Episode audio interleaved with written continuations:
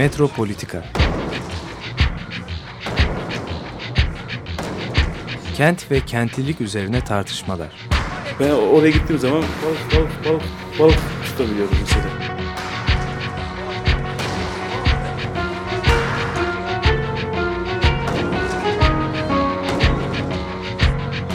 Hazırlayan ve sunanlar Aysim Türkmen ve Korhan Gümüş.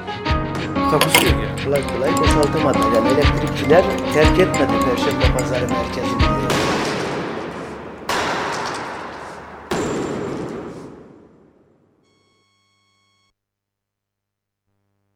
Merhabalar değerli Açık Radyo dinleyicileri.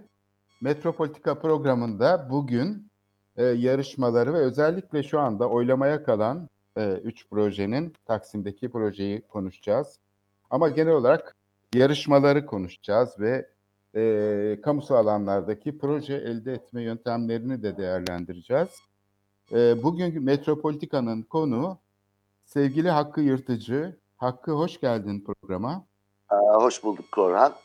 Ee, kendisi e, gazete duvar yazarı, mimar, doçent, doktor, eleştirmen. Ee, aynı zamanda tabii e, projeler üzerine en çok yazı çıkan e, kişilerden biri.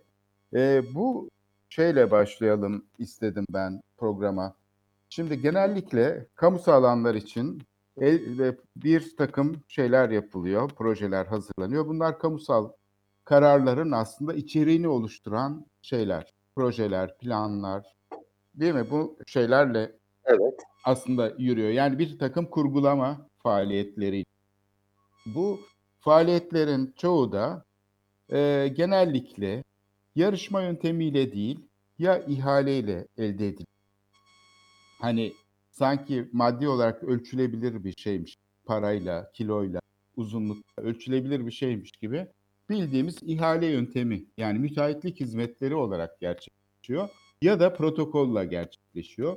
Protokollerde genellikle kamu kurumu niteliğindeki üniversitelerle yapılıyor ve e, yani yılda bir zamanlar Büyükşehir Belediyesi'nin, İstanbul Büyükşehir Belediyesi'nin 2000'e yakın proje yaptırdığı söyleniyor.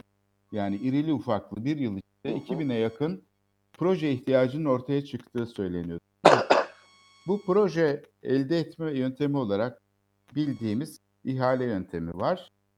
E, protokol yöntemi var. Bazen karma sistemler oluyor. Yani hem protokol hem ihale.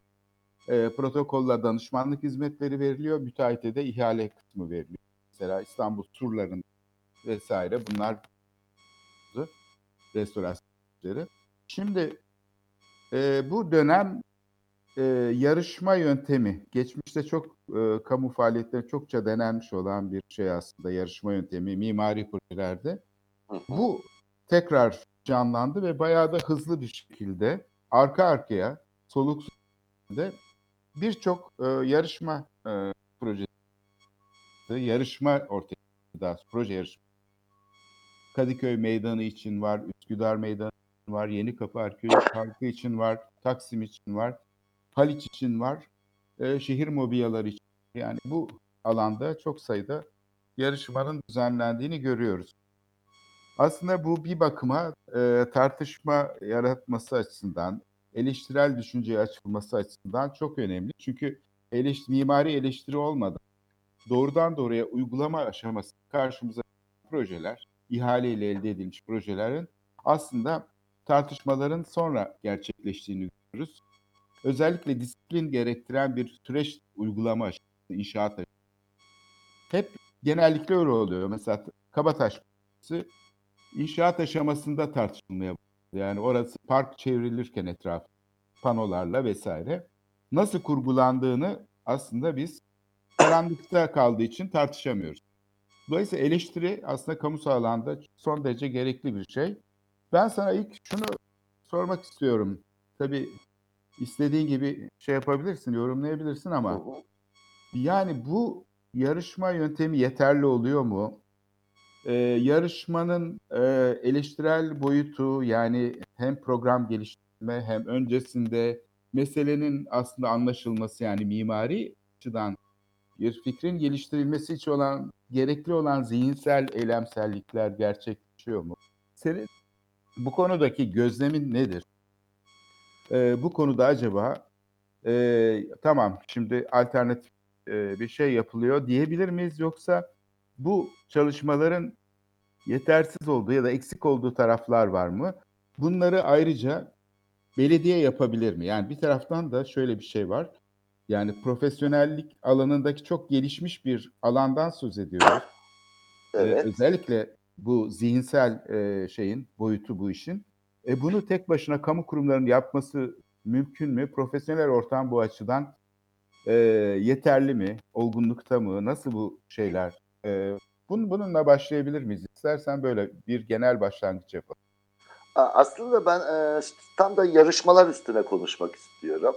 E, şu an e, İstanbul Büyükşehir Belediyesi'nin e, aslında Ekrem İmamoğlu'nun e, şeye seçilmesiyle beraber e, ilk defa çok da bilmediğimiz e, eşdeğer projelerin seçildiği ve sonra halk oylamasına sunulduğu bir yöntem deneniyor.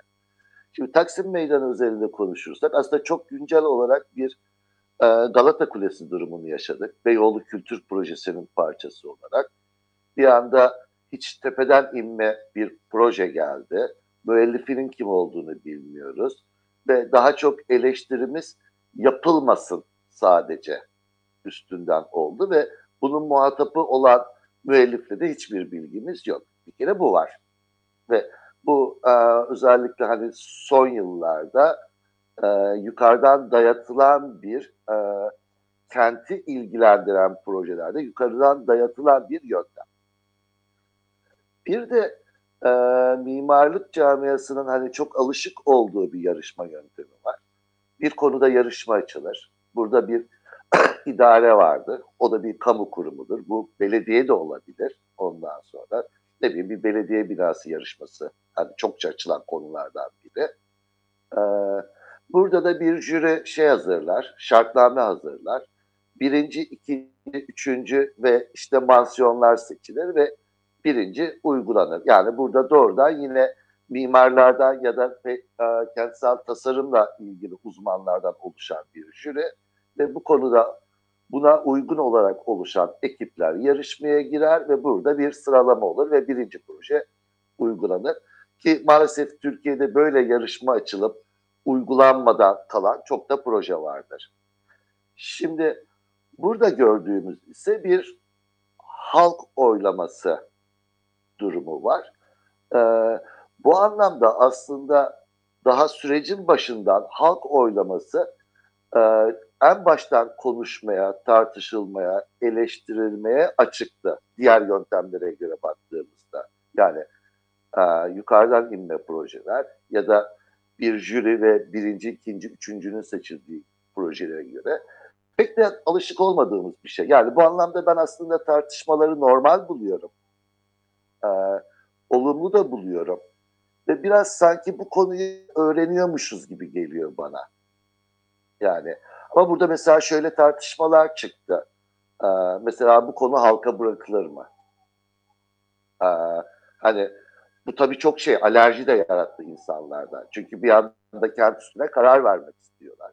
Ama bir yandan bu durum hani karşı fikirler hayır burada bir uzmanlığı reddetme durumu var. Sonuçta Taksim Meydanı gibi hani Türkiye'nin sadece İstanbul'un değil Türkiye'nin dünyaya açılan bir kapısında hani uzmanlığı biraz daha hafifletip hatta reddedip çünkü bu sadece bugünü inşa etmek değil yarının farkında olarak bugün düşünerek ama bir gelecek vizyonu kurmak gerekirken e çok doğal olarak e, tırnak içinde halk dediğimiz insan sadece bugün ve gündeliğini düşünür ve bunun üstünden bir oylama yapılacakken burada uzman halk e, kararlarının da bir çatışmasını çok yoğun bir şekilde görüyoruz ve burada bir alerji de ortaya çıkmış durumda. Ve sanki şey bu çok da denenmemiş e, üstelik bir de ard arda bir sürü yarışma açıldı. Bir durumu yaşıyoruz. Ben bunun başının ortasının sonunun seçildikten sonra da sürecin nasıl işleyeceğini bence daha çok konuşacağız tartışacağız. E, yani esas da olumlu buluyorum yani bu tartışmalar nereye gider, nereye evrilir ben de çok merak ediyorum. Ama olumlu biliyorum bir süre eksiği de var. Yani bu e, uzun yıllar konuşup hiç de uzlaşılmamış bir alanda konuşuyoruz. Hani benim düşüncem bu ilk bakışta. Evet, e, yöntem olarak bir farklılık var. Eğer Evet. e, Binali Bey kazanmış olsaydı o itaat ve şeyden söz eden bir yönetim modeli sergilediği için e, genellikle karşımıza oldu bittiye getirilmiş projeler çıkacaktı. Ha, şey Korhan şunu ekleyeyim. Şu da olabilirdi. Yani daha önce e, 1987'de galiba bir yarışma açıldı ve Vedat Dalakoy'un projesi seçildi. Orada bir halk oylaması yoktu. Sonra o Evet. proje uygulanmadı. Bu da öyle olabilirdi. Ama olmadı. Burada şunu dikkat etmek gerekiyor. Türkiye'nin siyasi ortamı çok önemli. Taksim'de yaşananlar yani Gezi direnişinden itibaren daha öncesi de düşünüldü. Taksim çok politik bir meydan. Öyle olunca sanki bu yarışmanın bildiğimiz anlamda bir e, mesela Vedat Dalakoy'un projesi gibi değil de bir halk oylamasının da dahil edildiği. Çünkü herkesin dikkati şeyde. STK'ların, halkın orada yaşananlar, yaşanamayanlar, buna karşı olanlar, olmayanlar. Bütün bir çekişme alanı olduğu için halkın da dahil edilmesi düşünülüyor. Yani bu siyasi alanı kaçırmamak gerekiyor. Niye burada halk oylamasına gidildi? Evet ben de aslında biraz zor tarafına dokunmak istiyordum konunun. Çünkü yani genel olarak bakarsak yani biz e, projeye baktığımız zaman hani beton döşemelerin üstü ağaçlandırılmış mı, meydan işlevini koruyor mu, tünel ne olacak, gezi için hangi fonksiyonlar öngörülüyor falan. Yani imajların ne gösterdiğine odaklanıyor doğal olarak. Bu imajları da konuşmak lazım. Çünkü bu Evet. imajlar da politik bir ortamda oluştu. Yani mimar dediğimiz kişi, uzman dediğimiz kişi halktan Evet. ayrı biri değil. Onlar da bu siyasi ortamda bir takım reflekslerle bence proje. Yani o anlamda projeleri de konuşalım eğer vaktimiz olursa. Evet evet bence de ama bir de arka tarafta yani bunları bir tür metaforlar, mecazlar olarak görürsek yani şehir hayatıyla ilgili bir takım imajlar olarak görürsek aslında bu imajların nasıl şekillendiği de en az o imajlar kadar önemli. Özellikle bu siyasi boyut dediğin konuda. Çünkü aslında diğer model yani bir tanesi diyelim ki rekabete açık bir model kısmen. Evet. Da çünkü kamu gücünün kullanımı, imtiyaz alanları falan bunları e, bir tarafa koyalım. Bir tarafta mesela e, bu tünel projeleri ilk yapıldığında hani e, bunu yapanlar hani sonuçta teknik bir iş olarak görüyorlardı. Nurettin. Sözen zamanında bu Taksim Meydanı'nın uygulama projeleri hazırlandı. Ortada bir AVM. AVM'nin ışık alması için ortada bir delik ve bütün caddeler yani Gümüşsuyu Caddesi bir bat, battı çıktı şeklinde tünelle Mete Caddesi'ne bağlanıyor. Meydanın altı bir ulaşım e, şeyi halinde ve otopark ve AVM'den müteşekkil bir e, muazzam bir çukur.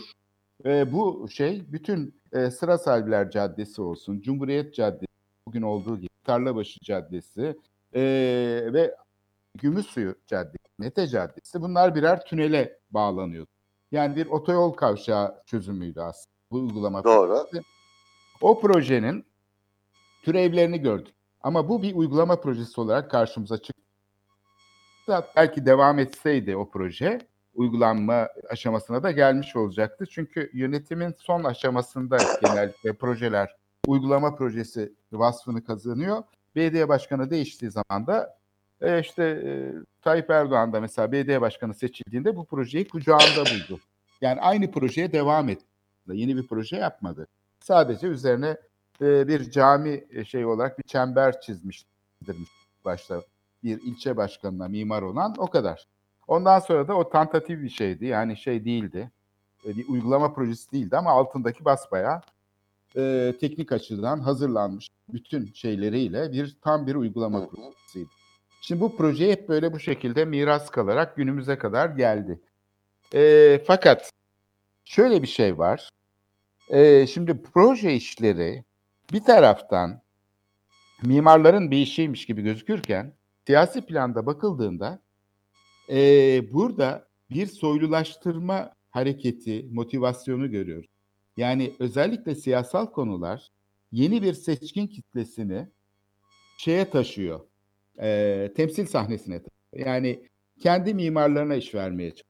Kendi müteahhitlerine iş vermeye çalışıyorlar. Evet. bilişsel süreçlerle de bu dinamik ortaya çıkınca karşımıza iki karşıt yaklaşım çıkıyor. Bir tanesi liyakat dediğimiz aslında tam da tanımlı olmayan bir şey.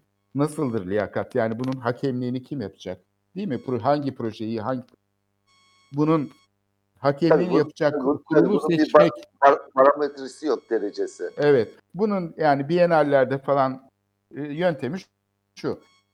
Eski işte şeyler yan yana geliyorlar, birisini seçiyorlar ve böylece bürokratik işleyişten yani sermaye kuruluşlarının e, yapılanması için de gerçekleştiği için hayırseverlik faaliyetleri genellikle bu tip sanat faaliyetleri bürokrasiden bu şekilde ayrışmış oluyor. Yani şirketler kendileri düzenlemiyorlar. Ama kamu yönetimlerine baktığımız zaman bu mekanizma henüz tanımlı değil. Yani bütün kamu faaliyeti sadece mimari projeler için değil, sosyal hizmetler, kültür merkezlerinin yönetimi, kültür mirası envanterlerinin hazırlanması, restorasyon işleri aslında her konuda kamusal alanın kamusal nitelik kazanabilmesi için farklı düşüncelere, yapma yöntemlerine açık olması gerekiyor değil mi? Yani bu 1930'lardaki kamu modeli sabitlenmiş bir kamu modelidir. Doğrusu vardır, yanlışı vardır. Ama günümüzde kamusal nitelik kazanabilmesi için ciddi bir şeyden geçmesi gerekiyor. Kritik düşünce süzgecinden. Peki yani tek bir düşünce, tek bir doğru, e, bir e, tahakküm biçimi olarak bu sembolik faaliyet gerçekleşmiyor. Şimdi dolayısıyla yani şimdi bizim aslında karşı karşıya olduğumuz bu Galata Kulesi modeliyle aslında Evet. Taksim modeli iki farklı şeyin e, anlayışın rekabetini gösteriyor. Bir tanesi daha itaat ve işte şey ilişkileri içinde kendi mimarlarını, kendi müteahhitlerini soylulaştırıcı bir süreç içinde siyaset sahnesini, şey, kamu gücünü kullanarak aslında Ve burada mimarın da adı yok üstelik. Yani- mimarlık adı yok. Anonim Yani çünkü. şey mimar mimarın değil, mimarlığın adı yok. Evet mimarlık faaliyeti yok. olarak gerçekleşmiyor zaten. Evet, Sadece bir ihale süreci var. Müteahhite arada sırada mutlaka Kültür Bakanı falan denetliyordur. İşte şurada şu renk kullanın, burada şunu yapın falan diye. İnan ki Topkapı Sarayı gibi hani çok özel bir yapıda dahi çok yani eşsiz bir e, kültürel varlık için dahi e, bürokratik yapının e, şeyini görüyorsun. Yani oradaki matbaayı amire ya da harem ağaları koğuşu ya da işte en önemli yer kutsal emanetlerin olduğu yer değil mi? Bütün Evet. bunlarda aslında bürokratik bir yönetim modeli var. Yani burada mimarlar devreye girse bile aslında ikincil kalıyorlar. Yani bürokrasinin içinde e, kim daha şeyse hani o gün işte Kültür Bakanı kimse ya da orada bürokrat olarak en güçlü kimse daire başkanı falan Oradaki Ee, bizim göremediğimiz ilişkiler içinde evriler. Evet bunlar hiçbir zaman açık olmuyor çünkü anonim. Yani bu işi yapan Hı hı. zaten mimar olamaz. Yani mimarın bir şey vardır. Hani yaptığı işe karşı bir şey vardır. Bunu ben yaptım deme hakkı. Burada o aslında sadece aracılık ediyor. Yani o kararları dinliyor, şey yapıyor. Orada işte şantiyeyi kontrol ediyor. Birçok şeyde zaten şantiye aşaması karar veriliyor. Galata Kulesi'nde karşımıza çıkan şey zannedersen biraz bu. Yani içerisi bir felaket. Hani 1970'lerde yapılan düzenleme bile ki hani o zamanın mimarlık ortamında birçok şey tartışılmamış duruyordu. O zamanki düzenleme bile daha e, yetkilendirilmiş, delege edilmiş bir faaliyet. Hiç olmazsa o dönemin modernist anlayışına uygun bir müdahale yapılmış. Yani hiç olmazsa bir bütünlüğü var. Bu sefer Bak, Korhan O dahi yok. ekleyeyim. Hani birkaç defa yazdım da ben gazete duvarda. Yani bu anlayışla ortaya çıkan Galata Kulesi şöyle bir şey oldu. İçiyle dışı arasında bir ilişki yok. İçi bir şirket ya da ofis gibi tasarlanmış. Gayet hijyenik. Hani içinde olduğunuzda Galata Kulesi'nde olduğunu anlayamayacağınız bir e, durum ortaya çıktı. Yani bu anlayış mesela böyle bir böyle sonuçlandı. Hani elimizde artık böyle bir Galata Kulesi var. Hani içiyle dışı arasında hiçbir ilişki olmayan, içinde olduğunuzda Galata Kulesi'nde değil bir otel lobisinde ya da bir şirkette, uluslararası bir şirkette sanki o şirket mekanında olduğunuz gibi böyle çok hijyenik ve hani hiç alakası olmayan bir yer ortaya çıktı. Bu aslında e, çok yaygın bir şey. Bugün hangi belediye binasına gitsek, hangi işte kültür merkezine gitsek ve bunların aşağı yukarı aynı şekilde mimarsız yapılan mimarlıklar görüyoruz. Yani burada iyi veya kötü bir mimarlıktan söz etmek de mümkün değil. Hani beğenmedim, iyi olmamış demek mümkün değil. Çünkü ortada mimarlık diye bir şey yok. Yani müteahhitlik hizmeti. İstanbul surlarının restorasyonunda olduğu gibi.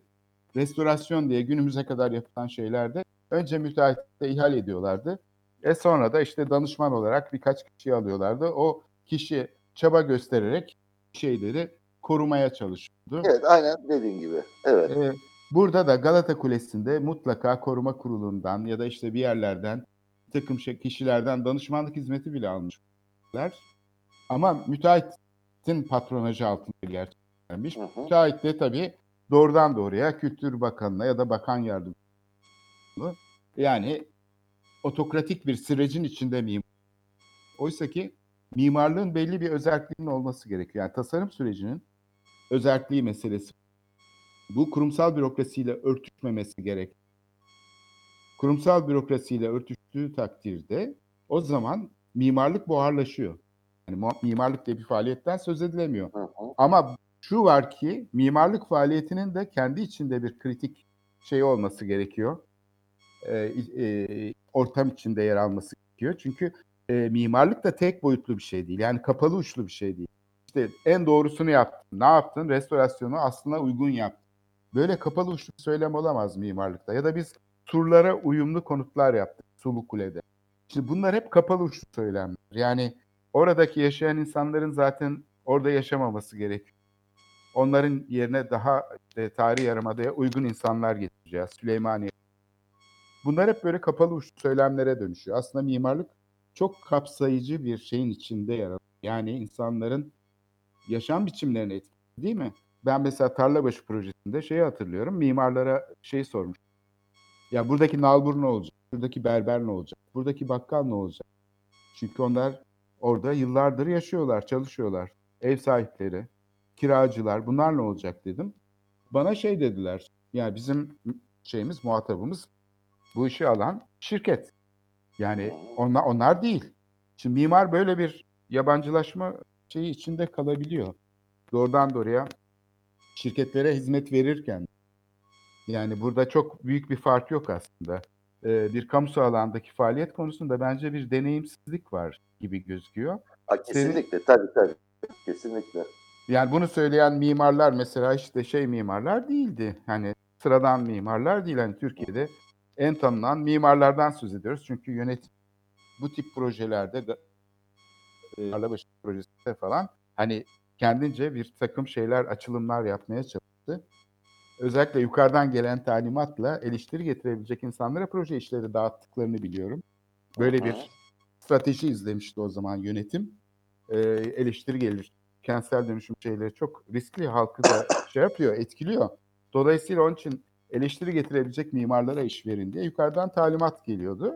O zaman işte bu tip hani şey olmayan mimarlara yani kendi şeylerinden olmayan, yandaş olmayan mimarlara da iş veriyorlar. Fakat o mimarlar da özel sektör tecrübesine sahip oldukları için hep şirketlerle çalışmışlar. Hı. Kamusal alandaki bir deneyim için bence yeteri kadar şey değildiler.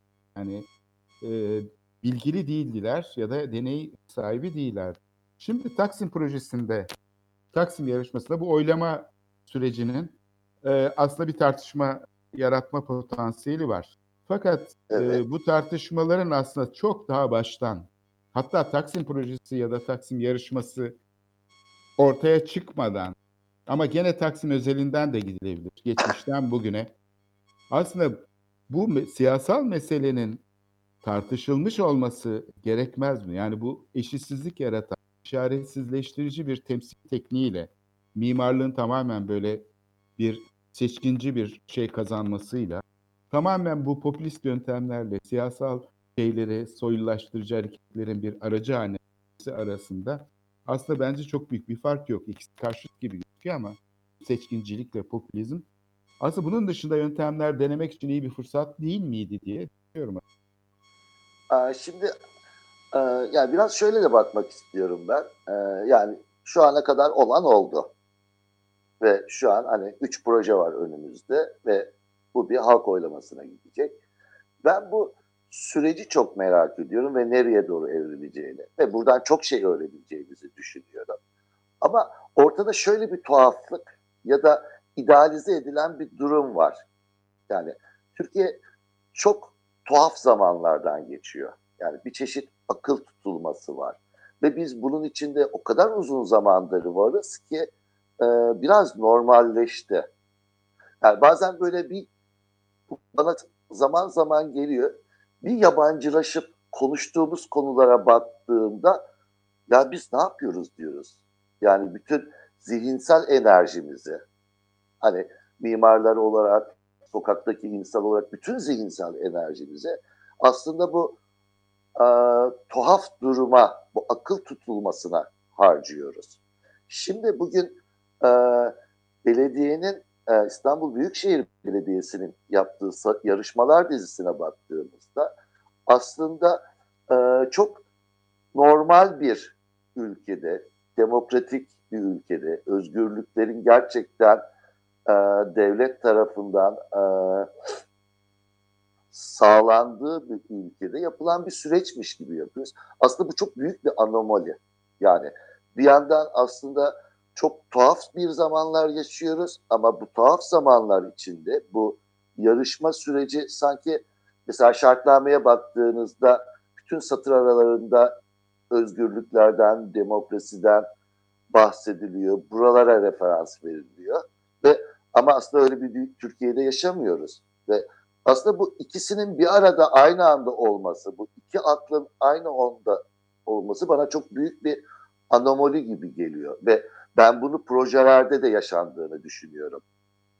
Yani bunu şöyle açıklayayım. Ee, Taksim Meydanı ben hani şey çok belliydi işte halk şey diyordu yeşil istiyoruz. Yani Taksim Meydanı'nın daha çok yeşillenmesini istiyoruz. E bu refleks de çünkü daha e, yani Gezi şurada bizim için çok Gezi direnişi çok yeni bir hafızası var. Daha eskimedi ve Gezi nasıl başladı? Oraya topçu kışlası yapılacak dendi. Ağaçlar sökülmeye başlandı ve insanlar toplandı ve hayır dediler. Şimdi bu olunca refleks zaten ağaç işine ama Türkiye'de zaten şey yani köprülerle, havaalanıyla çok ciddi bir doğa kıyımı var. Bunu mikro ölçekte Taksim'e baktığımızda bir anda bir yeşil fetişizmine döndüğünü düşünüyorum. Yani anomali dediğim şey bu mesela. Evet. Burada bir anomali Sefer, var. E, evet. Bütün yarışmacıların refleksi evet. de bu yönde. Ama mesela şöyle ilginç bir şey de görüyorum. Ee, hani biraz pardon ona daha sonra gelmedi. Yani burada çok ciddi bir yeşil refleksi var. Ama bunun bir yeşil ref, fetişizmine de döndüğünü düşünüyorum.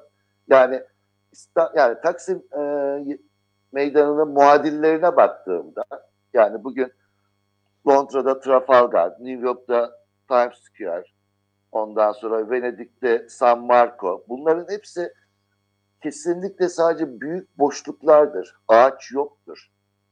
Şimdi, o zaman Taksim Meydanı'nda bu niye olmaya başladı? Durum çok belli. Üstelik Taksim Meydanı ne kadar güzel ki yanında Gezi Parkı var. Oradan besleniyor. Çünkü meydanlar sınırlarından beslenir. E, evet. Gezi Parkı zaten varken daha meydanı niye ağaçlandırıyoruz? Burada biraz yarışmacıların da bu bir yarışmacı aklı da vardır. Yani biz mimarlar bu kendi içimizde çok tartışmıştı. Biraz halka da oynamışlar.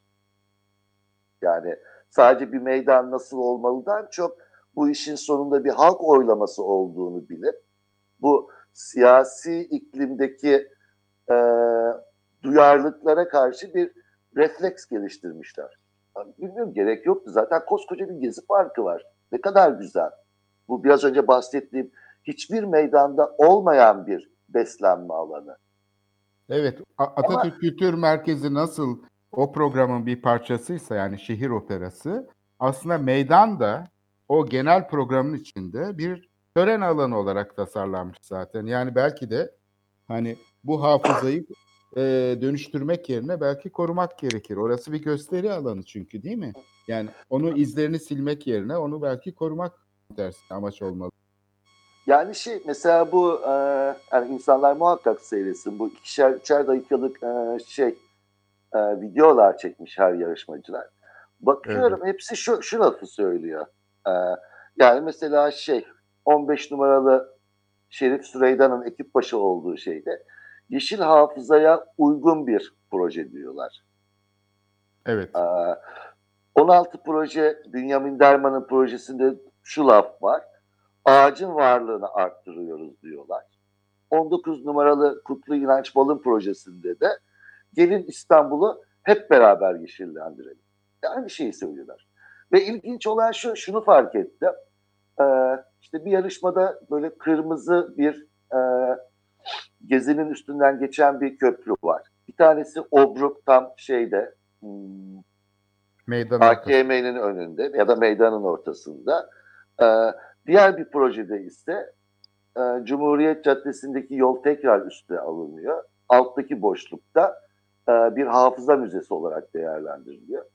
E peki bu üç proje sanki birbirinden bunlarla farklılaşıyor. Bu üçünü çıkardığımızda geriye ne kalıyor? Üçü de aynı proje bence. Tavır olarak. Yani biz bu Gezi Parkı'na mı oy veriyoruz? Bir meydana mı oy veriyoruz? Parka mı oy veriyoruz? Yoksa bu fazlalıklara mı oy veriyoruz? Evet. Fazlalıkları çıkardığımız zaman elimizde üç tane aynı proje var.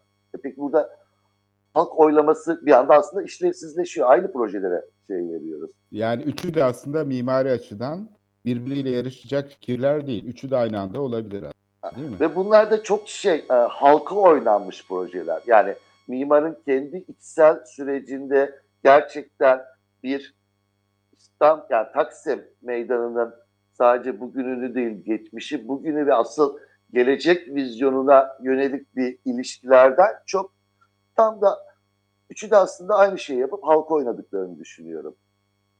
İstersen burada bir nefes alalım. Tamam. Ee, John Lennon'dan e, çalacağız bugün. Give Me Some Truth isimli parça.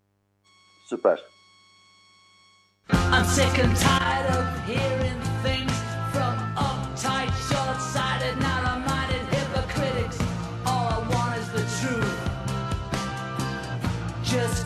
Just give me some truth. I've had enough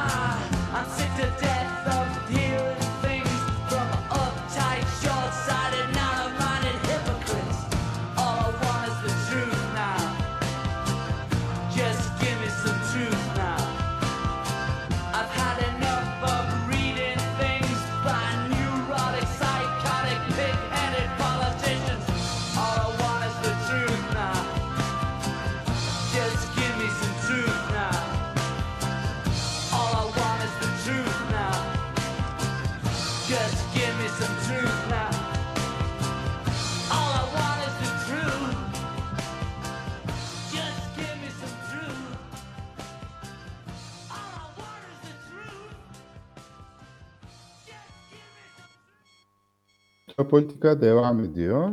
Bugünkü konuğum Hakkı Yırtıcı, gazete duvar yazarı, Can Mimar. Ee, yarışmaları ve Taksim'i konuşuyoruz doğal olarak. Demin, e, bu. Ee, şimdi Taksim aslında Taksim Meydanı gerçekleştirilme biçimiyle ulus devletin bir temsil ulus devlet mekanı. İstanbul'un bir mekanı olması. Şekillenişi öyle. Fakat hani 1939'larda nasıl gaz, elektrik, su hizmetleri, ulaşım özel şirketlerdeyken millileştirildiyse bir bakıma 19. yüzyılın kozmopolit işte piyasasının, kapitalizmin e, geliştirdiği kültürel yapının bir tür girişimi olarak geçiyor. Fakat sonrasında da işte şey oluyor aslında bir boşluğa dönüşüyor bu yönetimsel şey e, neoliberal dönem. Çok amaçlı salonlar, kapalı tiyatrolar, sergi alan, stadyum falan. Bunların hepsi aslında bir yönetimsellik şeyi yaşıyor ve özelleşiyor aslında bir bakıma kamusal niteliğini kaybediyor. Bunu en iyi göstergesi de gezin içine yapılan oteller. Yani otellerde bir boşluk olarak bu alanın görüldüğünü e, çağrıştırmamızda böyle bir şey var. Peki bunun yerini bir başka tür kamusallık alabildi mi bu? Aslında tartıştığımız konu biraz da bununla ilgili gibi geliyor bana. 1991 yılında Fransızlar Pasteur Hastanesi İstanbul Büyükşehir Belediyesi'ne e, devretmek istediklerinde Büyükşehir Belediyesi bunu kabul etmedi. Niye? E çünkü onun dönüşüm modelinde şey vardı. Yani tenis eskrim dağcılık kulübü gibi. Gezinin tamamen parçası olan bir yeri dahi ona başka bir yerde şey yapma karşılığı, tesis yapma karşılığı, gökdelen yapma izni vermeye kalkıştı. Neyse mücadeleler sonucunda bu otel yapısı bir gökdelen şeklinde olmadı ama yataylaşarak Taşkışla'nın karşısına inşa edildi. Yani kendi kullandığı alanı dahi tenis eskrim dağcılık gibi yani spor faaliyetlerine ayrılmış alanı bile özelleştirdiğine göre e, bir hastanenin de kalkıp gezinin bir parçası olabileceği, kültürel bir işe üstlenebileceği aklına hiç belediyenin gelmedi. Tam tersine bir şirket tarafından satın alınmasını teşvik etti. Yani yönetim burada tam da kamusal niteliğini yerine getirmek yerine özel sektöre nasıl hani gök kafes falan inşaatı devam ediyorsa o sıralarda bu kamusal alanın nasıl özelleştirileceği konusunda kılavuzluk ediyordu. Kamu yönetimi dediğimiz yönetim. Dolayısıyla böyle bir e, şeyden dönemeçten geçti aslında bu kamusal alan. Dolayısıyla aslında bir yönetimsellik problemiyle de karşı karşıyayız. Yani Gezi'nin Gezi'yi yöneten bir özne yok. Yani bir yönetim planı yok, bir yönetim organı yok. Ee, bu şeyin geleceğini kurgulayan, düşünen, Yani tasarlayan- iktidarlardan yani zaten Evet. Türkiye'de sorun şu. İktidarlardan öte projelerin sürekliliği olmuyor. Evet. Yani her Or- iktidar değiştiğinde o proje bambaşka bir şeye dönüşüyor. O zaman da Taksim'de bunun bir göstergesi zaten. Tabii. Zaten Evet. bence şu hatada yapılıyor e, herkes. Hani hangi proje seçilirse seçilsin, tümüyle de uygulansa sanki bu Taksim'in nihai sonucu ve artık bitti. Bundan sonra Taksim böyle olacak zannediliyor. E, Taksim'in tarihine baktığımızda o yıkılmış, bu yapılmış, işte cami yapıldı, AKM yıkıldı, yenisi yapıldı. Gezi'nin bence daha ne olacağı belli değil. Daha öncesinde bir sürü şey olmuş. Yani bu bir son değil. Aslında meydan e, Türkiye'nin siyasal yapısına, bütün o çekişmelere, çatışmalara bağlı olarak tarihi devam ediyor. Biz sadece tarihin şu an bu aşamasındayız. Ve bu hangi proje uygulanırsa uygulansın şey hatasına düşmeyelim. Bu bir nihai sonuç olmayacak. Evet. Yani bir de sanki ö- sanki öyle bir hava oluştu bir de. Hani tamam biz bunu uygulayacağız ve Taksim sorunu çözüldü. Hayır öyle değil. Yani e, biraz da süremiz kısaldı. Ben şunu söylemek istiyorum çok hızlı bir şekilde. Bence tartışmaları şu noktada çok şuraya evrilmek çok önemli. Biraz önce yani konuşulmayan bir şey var. Zaten yarışmacılar o konuya hiç girmemiş. Hatırlarsanız ilk kavuşma durağıyla başlamıştı Evet, e, evet. tanıtımı. Kavuşma durağına bile e, şey koruma kurulu yani aslında iktidar tahammül edemedi. Üç günde şey yapıldı. hmm, kaldırıldı. Şimdi proje uygulanabilecek mi? Nasıl uygulanacak? E, hem iktidar hem de ayrı bir iktidar şeyi olarak belediye burada tasarrufunu kullanmak istiyor. Bütün bu tartışmalar nasıl olacak? E, neler yapılacak, neler yapılamayacak? Yani bu söylenmeyenleri de e, açık bir şekilde konuşmak, biraz ifşa etmek ondan sonra ve güçlü bir kamuoyu oluşturmanın önemli olduğunu üstelik yarışma sürecine katkısı olduğunu da düşünüyorum. Yani bir yandan ben bu süreci destekleme taraftarıyım. Ama bunu nasıl destekleyebiliriz dediğinde bence bu asıl bu kısmını tartışılabilir hale getirmeliyiz. Yani konuşmuyoruz bu konuları. Yani şunu da konuşmuyoruz. Mesela tüm bu yarışmacılar şunu dikkate aldılar mı? Beyoğlu Kültür Yolu Galata Port'tan başlayıp yani ciddi bir turistik alışveriş yolu olarak görülüyor. Ve AKM'nin yanında Erdoğan'ın söylediği gibi bir kıraathaneler sokağı olacak. Taksim bu yolu bozan tek boşluk. Peki Taksim'in ortasında şu an örnekleri de gördük. Derme çatma sürekli kulübeler yapılıp orada bir şeyler satılacak. El sanatları denip e, bu yolu e, istiklalden gelen yolu AKM'ye bağlayan bir gizli bir aks oluşunca ne yapacağız? Çünkü yarışmacılar böyle bir şeyi öngörmüyorlar. Yani böyle bir şey yapılırsa ne olur, meydan ne olur? Ya da böyle bir şey yapılmamalıya dair bir tavır, konuşma yok. Yani bu görülmez. Yani bu çok rahat olabilecek bir şey. Bunu tartışmalıyız. Evet yani burada zaten çevrede yapılan Ve bütün bunu tartışırsak bu yarışma sürecine de katkısı olacağını söylüyorum. Yani o proje oldu, şu proje oldu değil. Belki o zaman bu yeşili de başka bir anlamda konuşuruz. Bunun bir refleks olduğunu, belki de sadece Gezi Parkı'nın kendi sınırlarından meydana. Çünkü bu ağaçlarla falan aynı zamanda kafeler, e, ondan sonra bir takım kafeler falan da konuyor. Çok rahat o zaman Beyoğlu Kültür Yolu'yla uyumlu bir proje haline de gelebilir. E, Tarlabaşı 360 var. Orada e, çok da elitist bir tavırda e, soylulaştırılan bir dünya kuruluyor. E, Taksim Meydanı eğer bu kafelerle vesairelerle ağaçların kenarlarıyla soylulaştırılırsa aslında hepsi birbiriyle uyumlu hale geliyor o zaman. Aslında projenin şehirselleştirilmesi diyebiliriz bu senin söylediğine. Çünkü burada farklı aktörler var ve bunların her biri aslında aynı mekan için farklı şeylere sahipler, hayallere ve e, girişimlere.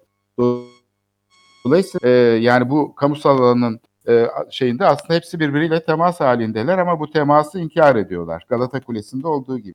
Galata Ama ben Kulesi- şey görüyorum. Şu an yarışmacıların Taksim tasarrufunu, Taksim üstüne kullandıkları tasarrufun aslında Beyoğlu Kültür Yolu'yla, AKM'nin kenarındaki alışveriş aksıyla, Taksim 360'ın bittiği vakit oluşacak oradaki kültürel iklimle ne bileyim işte bir a- Demirören AVM'nin çok uyumlu olduğunu düşünüyorum. Yani buna da dikkatli olmak lazım. Bu tartışmaları da yüksek sesle yapabilmemiz lazım. Yani Evet. Taksim Beyoğlu bunlarla Kültür. Yolu zaten bunları içeriyor. Yani söylemiş Evet. olduğun bütün bu mekanların aslında ilişkilendirilmesini amaçlıyor. E Galata siz, Port'la. o, e siz o Cumhuriyet Meydanı'ndaki kenara ya da hemen e, Marmara'nın önünde ağaçlandırıp oralara oturma yerleri işte yeme içme mekanları yaptığınız an aslında bir anda Beyoğlu Kültür Merkezi ile e, AKM'yi bağlayan o bir ve aslında o turist yani Taksim Meydanı çok turistik bir yere dönüşebilir çok rahat. E, acaba bizim Taksim e, Meydanı için gelecek vizyonumuz bu mu olmalı? E, da aslında bir Taksim- yöne, ya da Taksim Meydanı'nı- problemi var orada. Evet. Ya da Taksim Meydanı'nı sadece Tarlabaşı 360 projesinden sonra oluşan o elit bir grup mu kullanıyor, kullanmalı? Çünkü ortada ben, bana öyle bir şey, oraya çok kolay evrilebilecek bir durum geliyor. Yani bunları tartışmamız lazım. Yani Evet. sadece Taksim'in sınırları içinde tartıştığımızda bunu konuşamıyoruz. Ben bütün bu tartışmaların belediyenin yaptıklarını daha da zenginleştireceğini ve destekleyeceğini düşünüyor. Ama şey mesela sosyal medyaya baktığımda bunları söylemeye başladığımız an çok ciddi bir şey alıyor e, belediye tarafından ya da İPA tarafından hemen ağır bir eleştiriye maruz kalıyoruz. Hayır bu tartışmalar aslında onların yapmak istedikleri şeyi destekleyen, zenginleştiren bir tartışma olduğunu ben görülmesini istiyorum. Belki Yani- de en önemli şey bu. Yani eleştiriyi biz hep yanlış anladık. Bizim gelenekte hep düşmanlık gibi algılıyoruz. Oysa ki eleştiri kamusal alanı genişleten, yönetimi rahatlatan bir şeydir. Çünkü yönetim Evet. bu sayede görmediği şeyleri görür. Mesela şurada söylemiş olduğun sorunların çoğu büyük şehrin sorunları değil aslında. Başka Tabii canım. kurumların da sorunları. Mesela Atatürk Kültür Merkezi'nin nasıl yönetileceği işlevi öne çıkmadan, bilinmeden o meydanın nasıl kullanılacağı da tam tanımlanamaz. Çünkü onunla çok yakından bir ilişkisi var. Dolayısıyla Mesela yarışmacıların hepsi AKM ile hiçbir ilişki kurmuyorlar, reddediyorlar. evet Reddedemezsin. Yani e, nasıl bir tavır geliştiriyorsun? yani bir bağlantı kurmuşlar. Projede kuranlar var. Ayrıca Şişli ile Beyoğlu arasındaki aksı e, korumaya çalışan bir gayret de var. Yani bu ilişkiler mekansal olarak kuruluyor ama işlevsel olarak yani programın işleyişi açısından e, mimarlığa şey katabilecek bir e, zihinsel bir şey katabilecek ipuçları taşımıyor. Sadece fiziksel bir ilişki olarak. Oysa ki yani buradaki çok önemli bir şey bu eleştirel yaklaşım. Eğer başlangıçta bu yarışmaların vesairenin düzenlenmesiyle hani belediyenin söz ettiği bir enstitüleşme, İstanbul Enstitü kurma fikri falan var Evet. var ya böyle kurulursa onun politikasını da üretmek mümkün olacak aslında. Çok önemli bir fırsat aslında eleştirilerin olması. Kesinlikle. Yani şey e, bu başta bahsettim ya bir anomaliden bahsettim. Tam bahsettiğim anomali bu. Yani bunu çok net bir şekilde tartışmalıyız. Evet Ve bu- programın sonuna geldik galiba. Aha. Ee, Hakkı bu geldiğimiz nokta bence çok önemli. Siri'nin e, burada kazandıracağı çok şey var. Eleştiriden çekinilmemesi gerekiyor. Tam tersine teşvik edilmesi gerekiyor. Çünkü bu süreci aslında etkileyebilecek önemli şey eleştirel düşünceye açılması. Ta başından beri yani her aşamasında, her sürecin her aşamasında e, halk oylamasıyla e, vesaireyle buna çare bulmak, bu politik boyutu gerçekleştirmek yeterli değil. Yönetim herhalde bunun farkında ki halk oylaması e, gündeme getirdi. Dolayısıyla bu senin işaret ettiğin konu çok önemli. Şey İstersen bir- söyleyeceğim. Yani son bir Evet. şey söyleyeceğim. Biraz sert bir şey olacak ama bu ülkede halk oylamasıyla rejim değişti. Evet, Buna da dikkat edelim, unutmayalım. evet. E, çok teşekkürler sevgili Hakkı Ben Yırtıcı. teşekkür ederim. Ağzına sağlık programa katkıların sağ nedeniyle. Ee, bu tartışma epey şey kaldıracak gibi gözüküyor. Yeniden bir program yapmak dileğiyle. Çok teşekkür ediyorum. Ben Değerli teşekkür ederim. dinleyicilerimize de iyi bir hafta dileyerek programı burada nihayetlendiriyoruz. Hoşçakalın.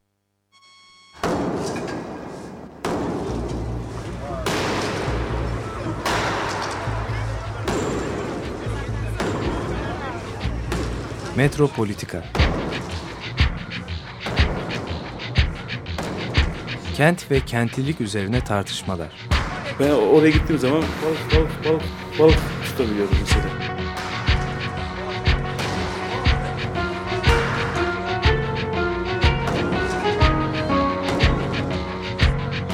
Hazırlayan ve sunanlar Aysim Türkmen ve Korhan Gümüş. Takusuyor yani. Kolay kolay boşaltamadı. Yani elektrikçiler terk etmedi Perşembe Pazarı merkezini.